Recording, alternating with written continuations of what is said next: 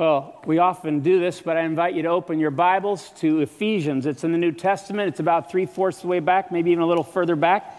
And uh, it's on page 814 if you're using one of the black Bibles that's there in the seat rack, hopefully nearby. It should say NIV on the end.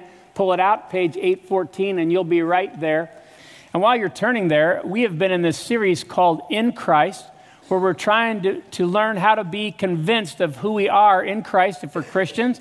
If you're not a Christian yet, this is something to consider as you're thinking about what you're going to do with Jesus. Uh, but we're studying the first three chapters this spring. And then next fall, we'll study the last three chapters, chapters four through six.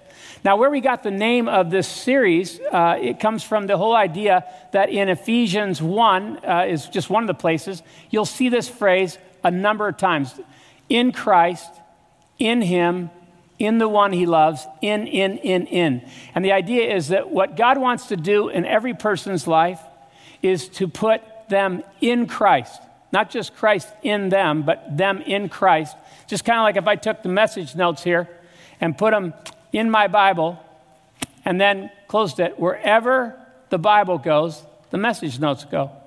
And what he wants to do is he wants to create this kind of relationship in Christ where God can do all kinds of new things in our life and give us a new identity. So we've been learning about that, and we're going to look at that. Now, before we actually look at these four verses, I want to just make a couple observations that might help, and I was trying to think how I could set it up. Because, you know, I've had a chance to look at it all week, and some of you, it's just hitting you for the first time. Maybe you've never read these verses before. But here's just a way of thinking about it, big picture, okay? Uh, an overview. When I was in college, uh, I went to a school about 40 miles northwest of Chicago. And uh, one of the uh, things uh, about that is that it, it, made it possible to go into Chicago for field trips. So, in our humanities class, uh, they decided that we all needed to see the Art Institute of Chicago. Now, I'm not a very talented art guy, but I try. And I mean, I try to hang in there and appreciate art more than some of my friends that naturally do. But I, I, I, I thought, well, okay, so here we go. This is going to be a stretch for me. So we get to the Art Institute, and they take us to this great big room where there is mainly this one picture that is 10 feet wide in it. I remember it was just a huge picture. And uh, it was done by a guy by the name of Georges Seurat, who um, he actually painted this. It was called Sunday Afternoon on the island of Le Grand Jatte. Okay? And I, I, I had to look this up this week. This isn't from memory. And so we get in there, and in fact, here's the picture. Maybe you've seen it before. And I, I remember thinking, wow, that's, that's pretty good. You know, it looks like a good, in fact, some of you are thinking, I wish I was doing that right now, actually. Uh, but Sunday afternoon there, and uh, so this French painter painted this, and I, again, this is just my immaturity. I remember thinking to myself, I'm good. You know, next room. And, uh, but our professor was wise enough to say, whoa, whoa, whoa, whoa, whoa. Don't, don't move too quickly. Look, do a close up. Look closer. Now, I don't know if you know much about this post impressionist period, but if you look, here's some close ups.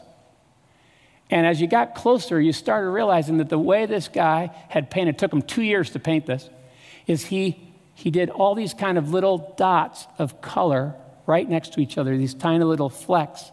And so if you're up real close, you see the dots. But if you stand back, you see the bigger picture. It's magnificent. And it gave me a tremendous appreciation for what this guy had accomplished. Now, I tell you all that because this passage we're going to look at does something similar. If you're following along in the notes, God shows the close up and big picture of our new identity. God shows the close up and the big picture of our new identity. Um, we live in a culture that urges us to think about ourselves all the time, to be obsessed with ourselves. And it's very tempting to do it. You know, 15 minutes of fame. Hey, look at my Twitter, you know, feed. Look at my, you know, all this. And we become caught up with ourselves. And it's not that we don't matter. It's just that if we only think of those little dots of our lives, we miss the big picture.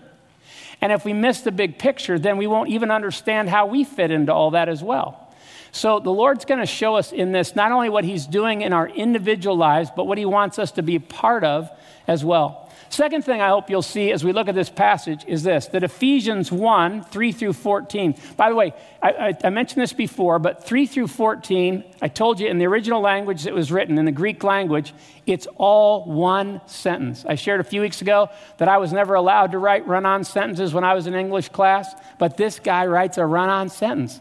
And I mean, it's just, it's, the grammar's not necessarily impressive, but what's happening? The Apostle Paul is caught up as he's trying to describe. Do you have any idea what God has done for you in Christ? What he's done in Christ for you?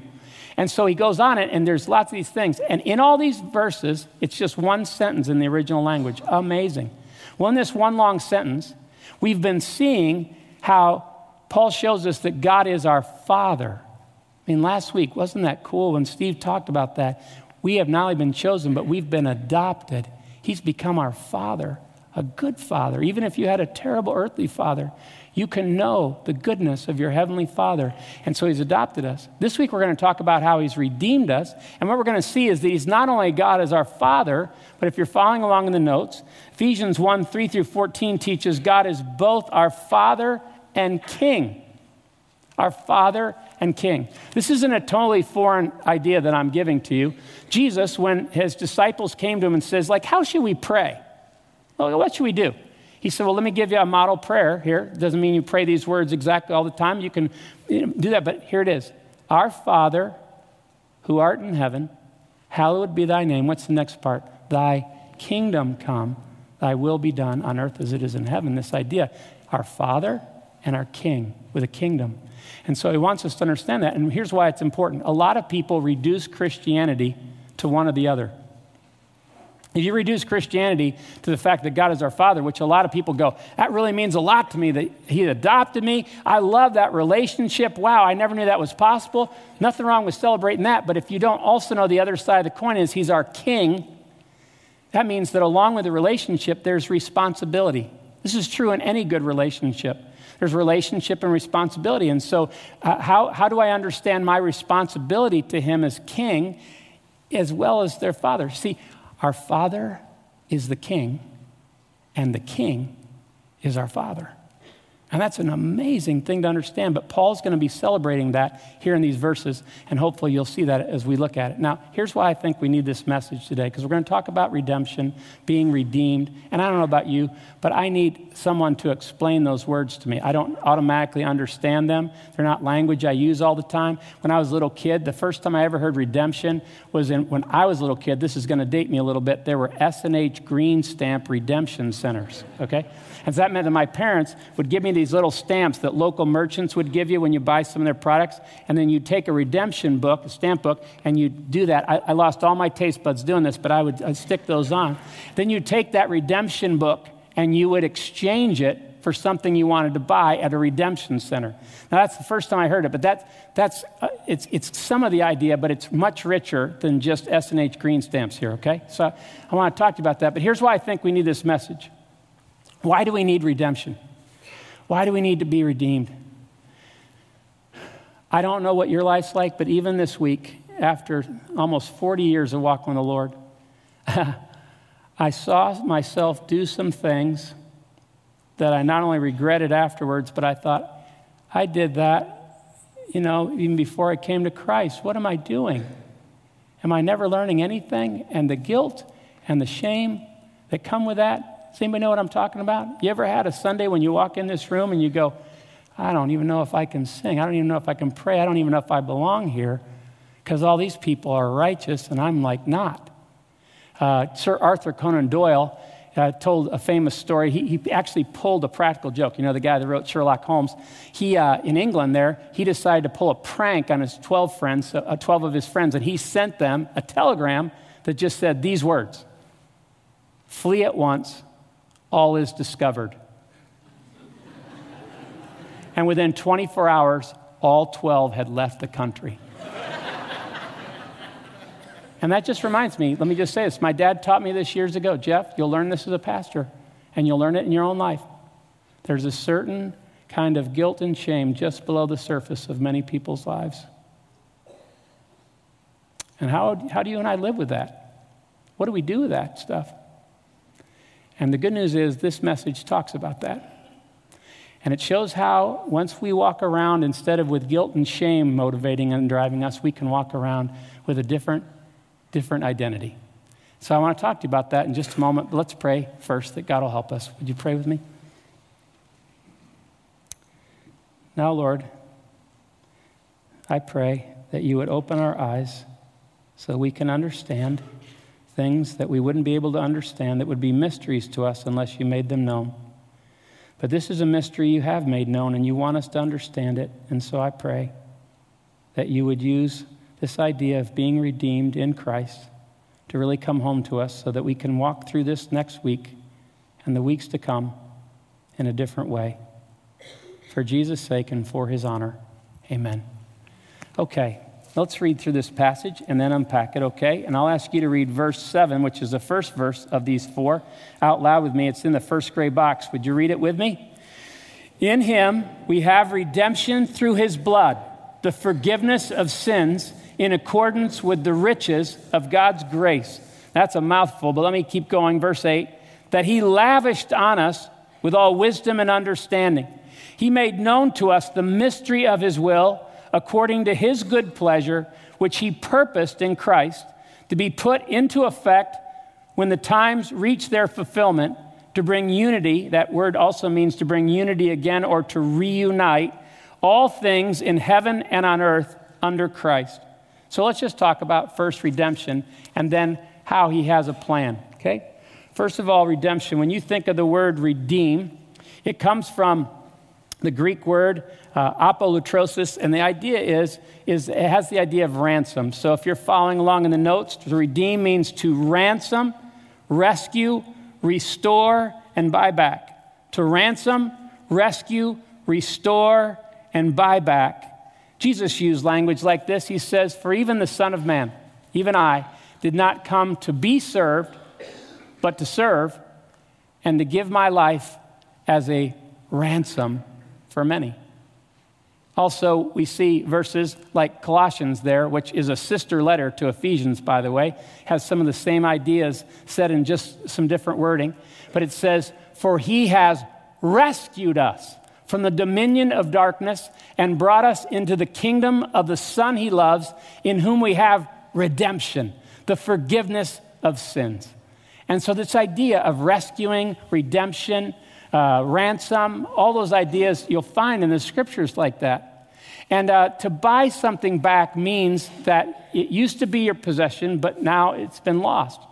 when I was uh, younger, uh, I, I, had a mentor that used to tell a story that was very helpful to me. And let me just share it with you. He says, In a city on the shore of a great lake lived a small boy who loved the water and sailing. Some of you like that? So deep was his fascination that he, with the help of his father, spent months making a beautiful model boat, which he began to sail at the water's edge. One day, a sudden gust of wind caught the tiny boat and carried it far out into the lake and out of sight.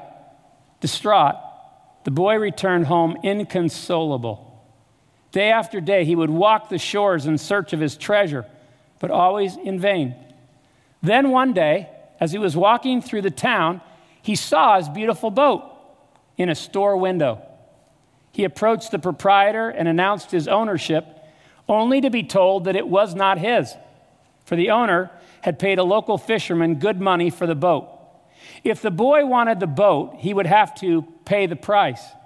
And so the lad set himself to work doing anything and everything until finally he returned to the store with the money. And at last, as he was walking out of the store, he said, holding his precious boat in his arms, with great joy, You are twice mine now. Once because I made you and second, because I bought you. God made us, and we were lost. And so he paid to buy us back. This is the incredible message of redemption.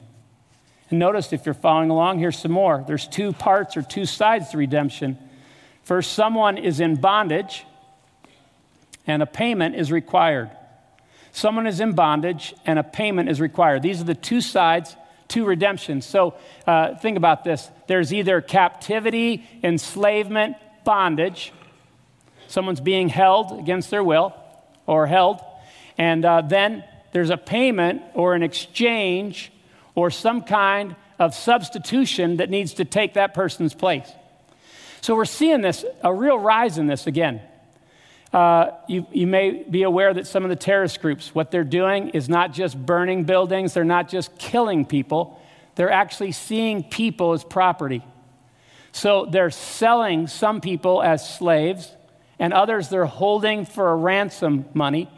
And uh, I, I, was reading on some of this this last week, and it's astounding the numbers that are, they're throwing around. For one of the women that was just martyred a few weeks ago, they were asking $6 million for her head to free her. And of course, they didn't do that. Uh, the couple Japanese guys that were just martyred recently, $200 million. We're talking humongous sums of money. They realize that they have power because these people cannot free themselves, and therefore they need someone to pay the ransom money if they even have a hope of being set free. And uh, the Bible tells us a couple things that none of us like to hear. None of us want someone to tell us about ourselves. First, we're captives, and we cannot get free on our own. We need someone to buy us back. We need someone to pay for us or to substitute for us in exchange for us. And for people that are rugged individualists that are proud about, I can do anything, that's very hard to hear.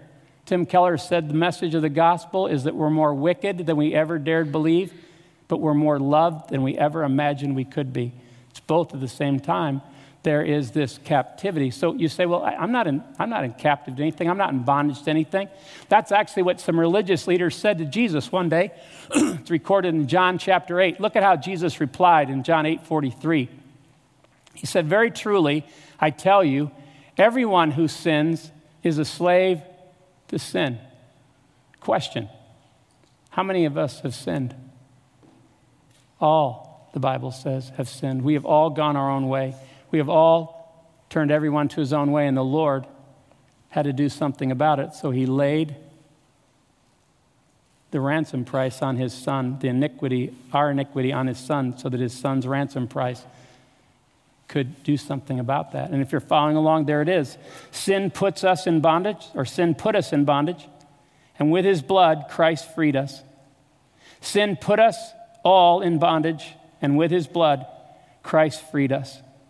This is the message, the good news that God wants to declare in this chapter.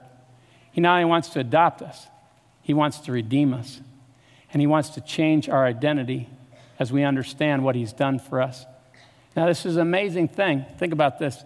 Some of us go, like, what's the whole thing about the blood stuff? I mean, where do we get this gory kind of version of Christianity? It's just messy and sticky, and I'm not even into that. And I know that there are whole segments of Christianity that they, this is repelling to them. And I just want to say, it's not something I run to easily. This is something that we have to understand the big picture of the Bible. If you read Hebrews 9:22, it explains both the Old and New Testament of what God's been doing since the beginning of history when people fell in sin in the garden. And look at this, Hebrews 9:22. It says, "Indeed, under the law, almost everything is purified with blood." And then this last part, look at this. "And without the shedding of blood, there is no forgiveness of sins." You know, I don't know if you know this, but sin brings a debt. Whenever you and I sin, it creates a debt. Now, most of us don't think about this. If we're sinned against, we know all about this. Because, it, it, hey, they owe me for that. They took something from me. That's sin. Sin creates a debt. And because of that, the debt has to be paid. You can't just like wish it away. You can't just go, well, it doesn't matter. Because justice must be served. And so many of us do not appreciate what it took for God to redeem us and offer forgiveness. Most of us go, well, that's just easy for God. Actually, it was one of the greatest challenges God would ever face because God is not just loving, He is holy and righteous and pure and true. He is perfect. None of us are used to that. But therefore, on the cross, we see how He came up with the answer of how to deal both with His love and also His holiness. He laid on His Son the entire debt of every human being that has ever lived or ever will live, all of it, on one Friday day. And when he did that, the Bible says that he could say that it was taken care of, the debt was addressed, but he also could hold out love to the people that had sinned against him and created the debt. That's an amazing thing. Now, years ago, uh, we were trying to explain how when God led the people of Israel out of Egypt from the bondage of Pharaoh and the Egyptians, that what he did the night before he led them out and freed them from the captivity of Pharaoh, he said, I want you to do something that you'll never forget. I want you to take the blood of an innocent lamb, an innocent third party, someone who's done nothing wrong. And I want you to take the blood of that animal I want you to spread it over the doorpost and the side post of your door. And tonight, when the death angel comes through your town, when I see the blood, I will pass over. That blood will be a payment on your behalf, an exchange and a substitute for you.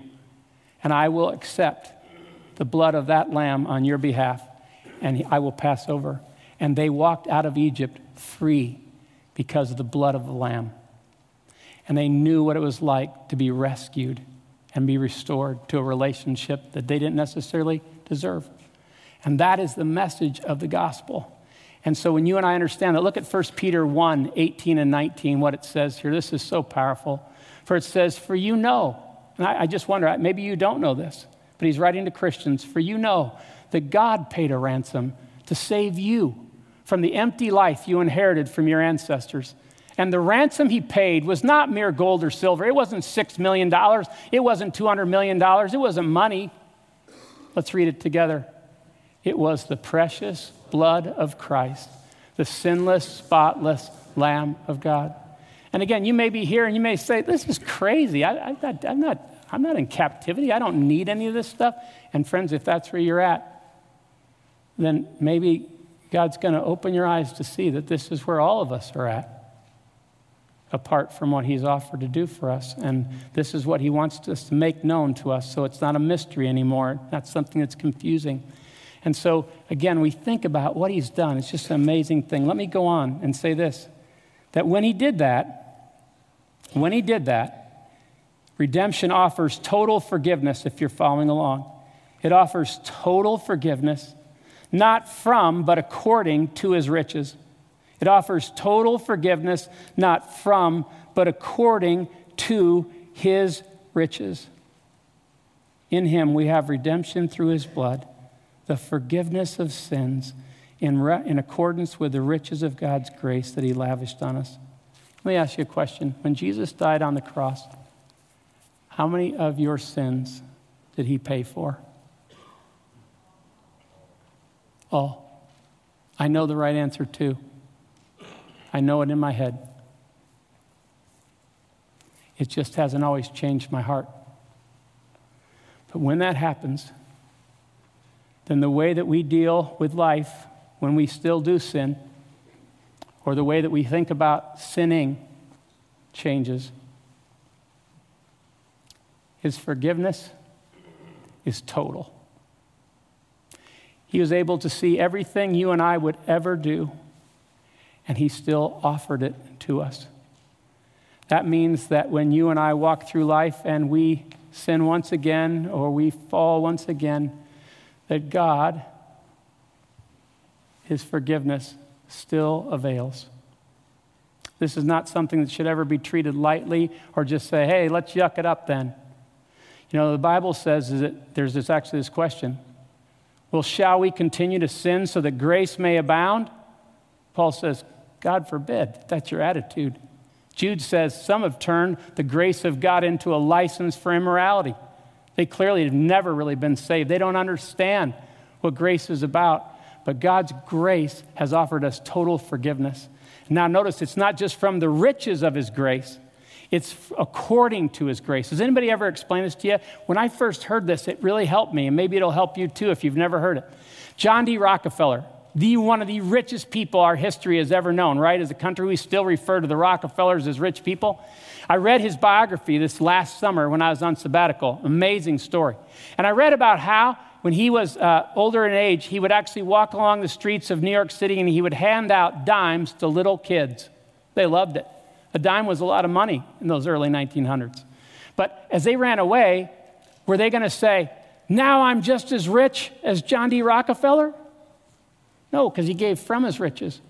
But if he gave according to his riches, how would that be different? Well, then instead of a dime, he would have given them a mansion.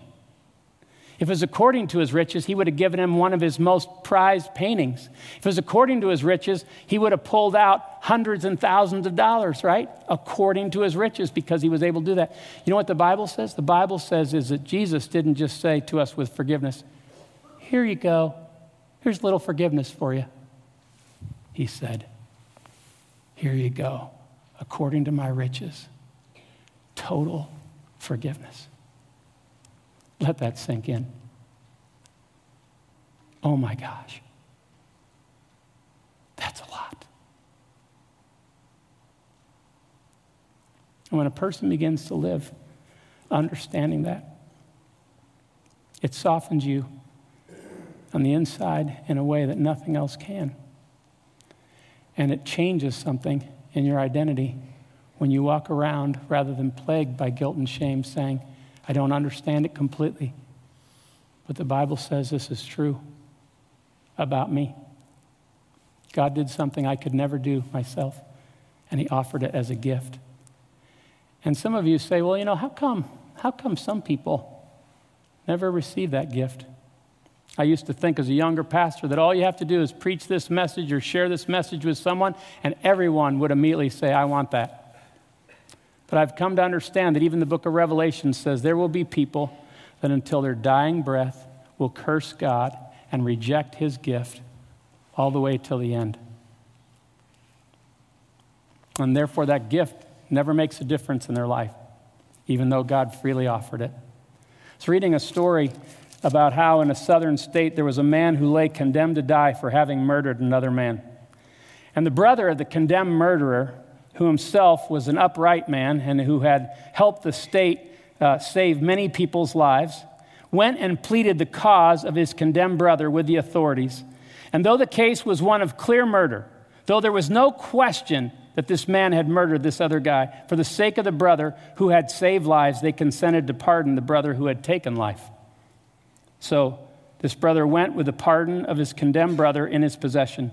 He did not tell his brother immediately, but presently, in talking with him, he said to him, If you had your pardon, supposing you had it now, and you were to go out free, what would you do? And with a gleam of malice and hatred in his eye, the murderer said, I would find the principal witness, and I would kill him, and I would kill the judge.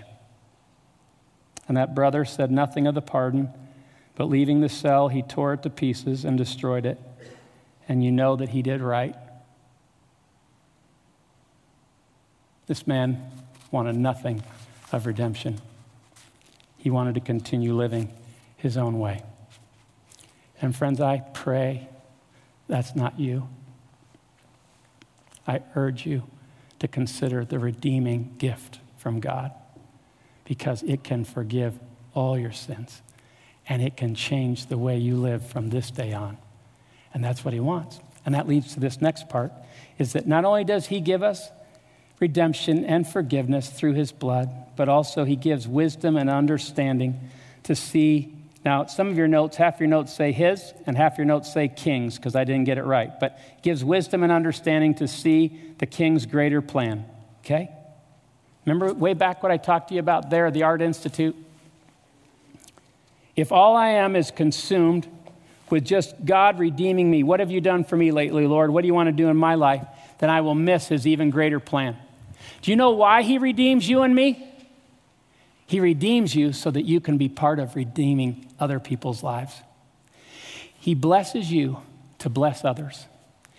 He gives you, He saves you in order that you can serve with Him. This restoring, this rebuilding, this redeeming work in the world. And does our world need redemption? The world's not the way it's supposed to be, is it, friends? But just imagine, and that's why, again, when you start to understand his even greater plan and you say, man, now he took the dot of my life and he touched it with color.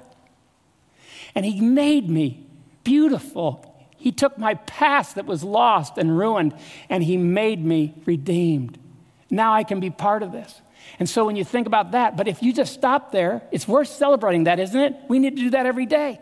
But we need to go further and say, and he didn't just color my life with redemption. Now he wants the color of my life to touch someone else's life. And as I touch someone else's life, it will redeem. And eventually, the big picture where God's going, according to verse 10, is he wants to bring everything under Christ again. The world was created to be ruled under the order and the sovereignty of Christ. The Bible says nothing was made that wasn't made through him, but that because of our rebellion and sin, we have all gone our own way, and therefore we're not rightly ordered with God. But when He redeems us, now He brings us back into that. If you read verse 10 with me there in the gray box, would you read that out loud with me in that second one? And this is the plan. At the right time, He will bring everything together under the authority of Christ everything in heaven and on earth. And some of us, we understand this. So when we get up in the mornings now, we go, I'm part of redemption.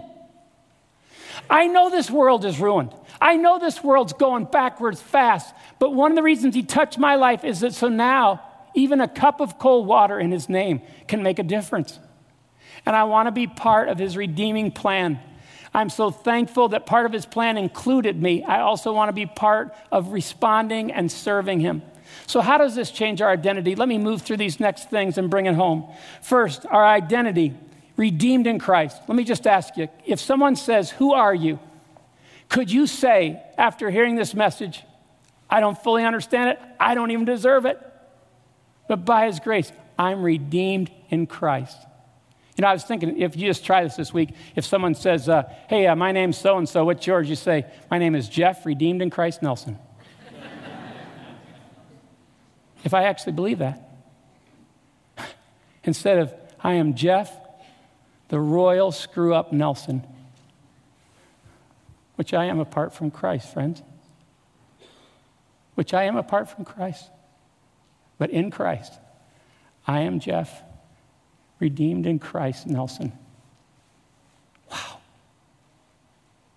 I do not deserve to be teaching you the Bible based on my own merits but based on the merits and the ransom price of Christ, I now have been given a new identity. And so have you if you've come to know him and received his gift. And so, first, notice that the redeemed in Christ refutes the lie that we're beyond God's forgiveness. If you walked in here and said, I'm beyond God's forgiveness, I can never forgive myself, I just want to ask you a question. Is your sin, is your failure, is your shame, is your guilt greater than the blood of Christ? Do you really believe that? Then you're believing a lie. But if you're willing to believe the truth, the truth is no matter how shameful you are, how shame filled you may be, the blood of Christ is greater than all your sin. It's greater than all your guilt. And He wants you to live under the truth of that every day, every day, and for all eternity. Wow. Second, redeemed in Christ frees us to serve God, the King, even bigger plan. It frees us to serve God the King's even bigger plan. I just told you what the bigger plan was. The bigger plan was to make us part of redemption. But most of us go, Well, I'm not worthy to be part of that. That's for the extra credit Christians, the Navy SEALs Christians. I'm only like this guy. And friends, I just want to tell you even a child that's been redeemed by Christ can get in on this. He wants us to know the joy. Have you ever had the chance to lift up somebody else? Have you ever had the chance to tell somebody, hey, I used to think I was beyond hope too, but there is hope for you in Christ Jesus? He has done something for you. Maybe you've never heard this before after the last service. I had a couple come up to me. They said, Would you pray with us? They've served overseas several different times, and they said, We're feeling like God may be leading us to go back overseas to bring a cup of cold water in His name. They said, We feel like there's drinking fountains all over the United States. But there's places in the world where no one's ever even been given a drink of Jesus Christ, and we want to take it to them. We want to be part of his redeeming plan if that's what he wants of us. Would you pray that we'll know if he's asking us to do that? Wow. I was thinking, I sit next to Corey Cumberworth almost every Sunday. This guy comes from being downstairs and helping those with special needs in our church. He loves children. And he teaches kids that God loves them. And that no matter how their life started, or no matter what handicap they may have, they matter to God. He's part of redemption. And you're one of the most grateful people I know, Corey. I'm so thankful for that. And you and I can live the same way. We can wake up and say, I know my past. I know I may not be, but Lord, if you want to use me to be part of redemption, use me. Use the color of my dot to touch someone else by your grace. And next week, we're going to learn how He gives us the Holy Spirit who empowers us to live greater lives than we could ever live because now His Holy Spirit can live and dwell in us. One last thing is how do we learn to be convinced? Let me bring this home. Let me just talk to you practically. If you're following along in the notes, we learn to be convinced one day at a time by saying what God says we are in Christ. By saying what God says we are in Christ. How many of us have talked about ourselves and to ourselves for years in the most twisted of ways? And we have said, This is what I am, this is what I am, this is what I am. And it's totally contradictory what God says we are because of the grace of Christ then we need to start saying what God says. We need to confess, which is what that word means to say the same. We need to say what God says. And the Bible says, Jenny mentioned at the beginning, Psalm 107, let the redeemed of the Lord, what's the next part? Say so. Do you say so? If you're redeemed in Christ, do you, is there any day this last week or any day this coming week that you'd be willing to just say, hey, I'm redeemed in Christ? Go figure. Unbelievable. Amazing. It's true. Say so. Revelation 12 11, look at verses 10 11. Look what these say right here. I love this. It says, And I heard a loud voice in heaven saying, Now the salvation and the power and the kingdom of our God and the authority of his Christ have come. For the accuser of our brothers has been thrown down, who accuses them day and night before our God. We're going to learn more about this in chapter 6. You and I have an enemy. He is a liar. And one of the ways he tries to destroy us and cripple us is to tell us lies. God could never forgive you. You are beyond redemption. And the way you and I overcome him is by the blood of the Lamb, the ransom price, and by the word of our testimony, which is, I am redeemed because he paid for me. And because we do not love our lives even unto death, and we see martyrs doing that in our country right now. They go, Look, I don't want to die like this. This isn't my first choice. But if I'm called to die like this, may I live as a redeemed person who brings redemption to a terribly confused and falling world. And I'm so thankful for that. So, say what God says. How do you do this? Well, one of the ways I do it is by singing. Some of you say, I'm not a good singer. That's okay. You may still like music. And I was thinking about how when I was in high school, I never even remembered this song till lately when I was working on this message. And when I was in high school, I had a friend named Buzzy Suki. How's that? His name was Ray, but everybody called him Buzzy. And Buzzy played the harmonica. And Buzzy was the first to say, I'm not a very smart person, but man, he loved Jesus. And Buzzy used to say to me, Hey, Jeff, let me teach you this song, and I'll play the harmonica and you can sing it. I said, Okay. So here's what he taught me I owed a debt I could not pay. He paid a debt he did not owe. I needed someone to wash my sins away. And now I sing Amazing Grace the whole day long. All because Christ paid a debt that I could never pay. And as I sang that song again and again and again, guess what my mind was thinking about? What God has done for me and for you in Christ. And it gets in your bloodstream. And there's other songs. My wife told me one that came to her mind from camp days. And maybe you've heard the word redeemed and never sang it with meaning. You can do that. But here's just a few things before we close. Believe Christ paid in full your ransom. Believe Christ paid in full your redemption, your ransom. Friends, let me ask you how many sins did Jesus forgive on the cross? You know how we know that in part? John 19 30, I've listed out to the right. You can read it sometime. The choir sang about it. When Jesus was about to breathe his last, he cried out these words in English that we translated in English It is finished. Now, I don't know if you know, but the actual language he said in Aramaic was the word tetelestai. And there in the marketplaces, just outside there, just in the city, they would, when a bill was completely paid off, when it was paid in full, they would stamp tetelestai across that bill saying, No more is owed. Friends, I don't care what the evil one says to you, you don't owe a single more for your sins. They have been paid in full in Christ. He cannot continue to torment you without you having a word to say back. And you and I need to remember that paid in full. It is finished. Thank you, Jesus. So let me just you know, apply this. Let's just say you're about to pray this afternoon.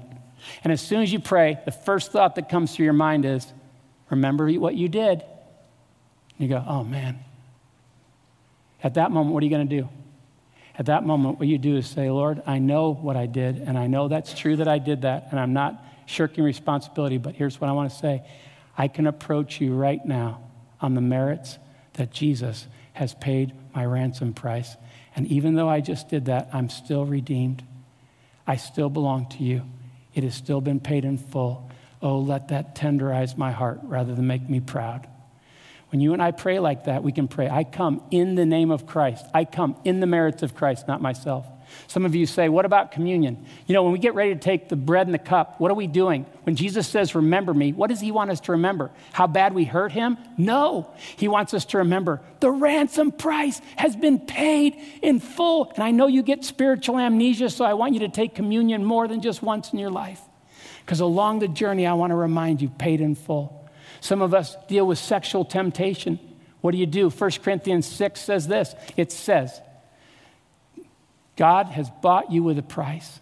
Therefore, honor God with your body. You don't have to keep living that way. You don't have to use people. You don't have to try and chase pleasure like that just for an end in itself. You can glorify God with your body. There's a lot more that I could say, but when you and I come up against something, when we do get off base, what do we do? We run back to the Redeemer and say, Oh Lord, I still remember you redeemed me for a purpose. Cleanse me forgive my sin, and help me get back into the direction of being part of your redeeming work in the world. So here's the closing question Will I let God be both Father and King in my life? Will I let God be both Father and King in my life? Will I allow Him to give me that relationship, and will I allow Him to show me how to use that responsibility to serve Him with the rest of my life?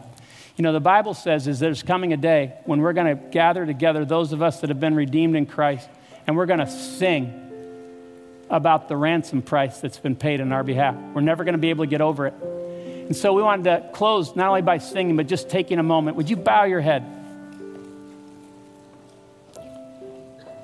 How does, how does this message hit you?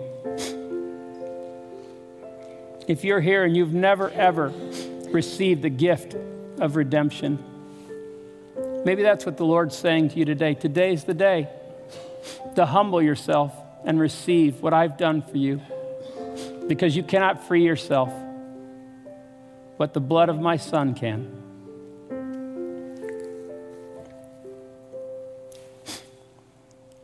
Maybe you're here and you live a guilt ridden, condemned life. Maybe the Lord's saying, Let me show you how you can build hedges so you don't have to keep sinning. But also, let me show you how you can live free with your shoulders no longer sagging. Let me show you how this can be true. Let me make it known to you.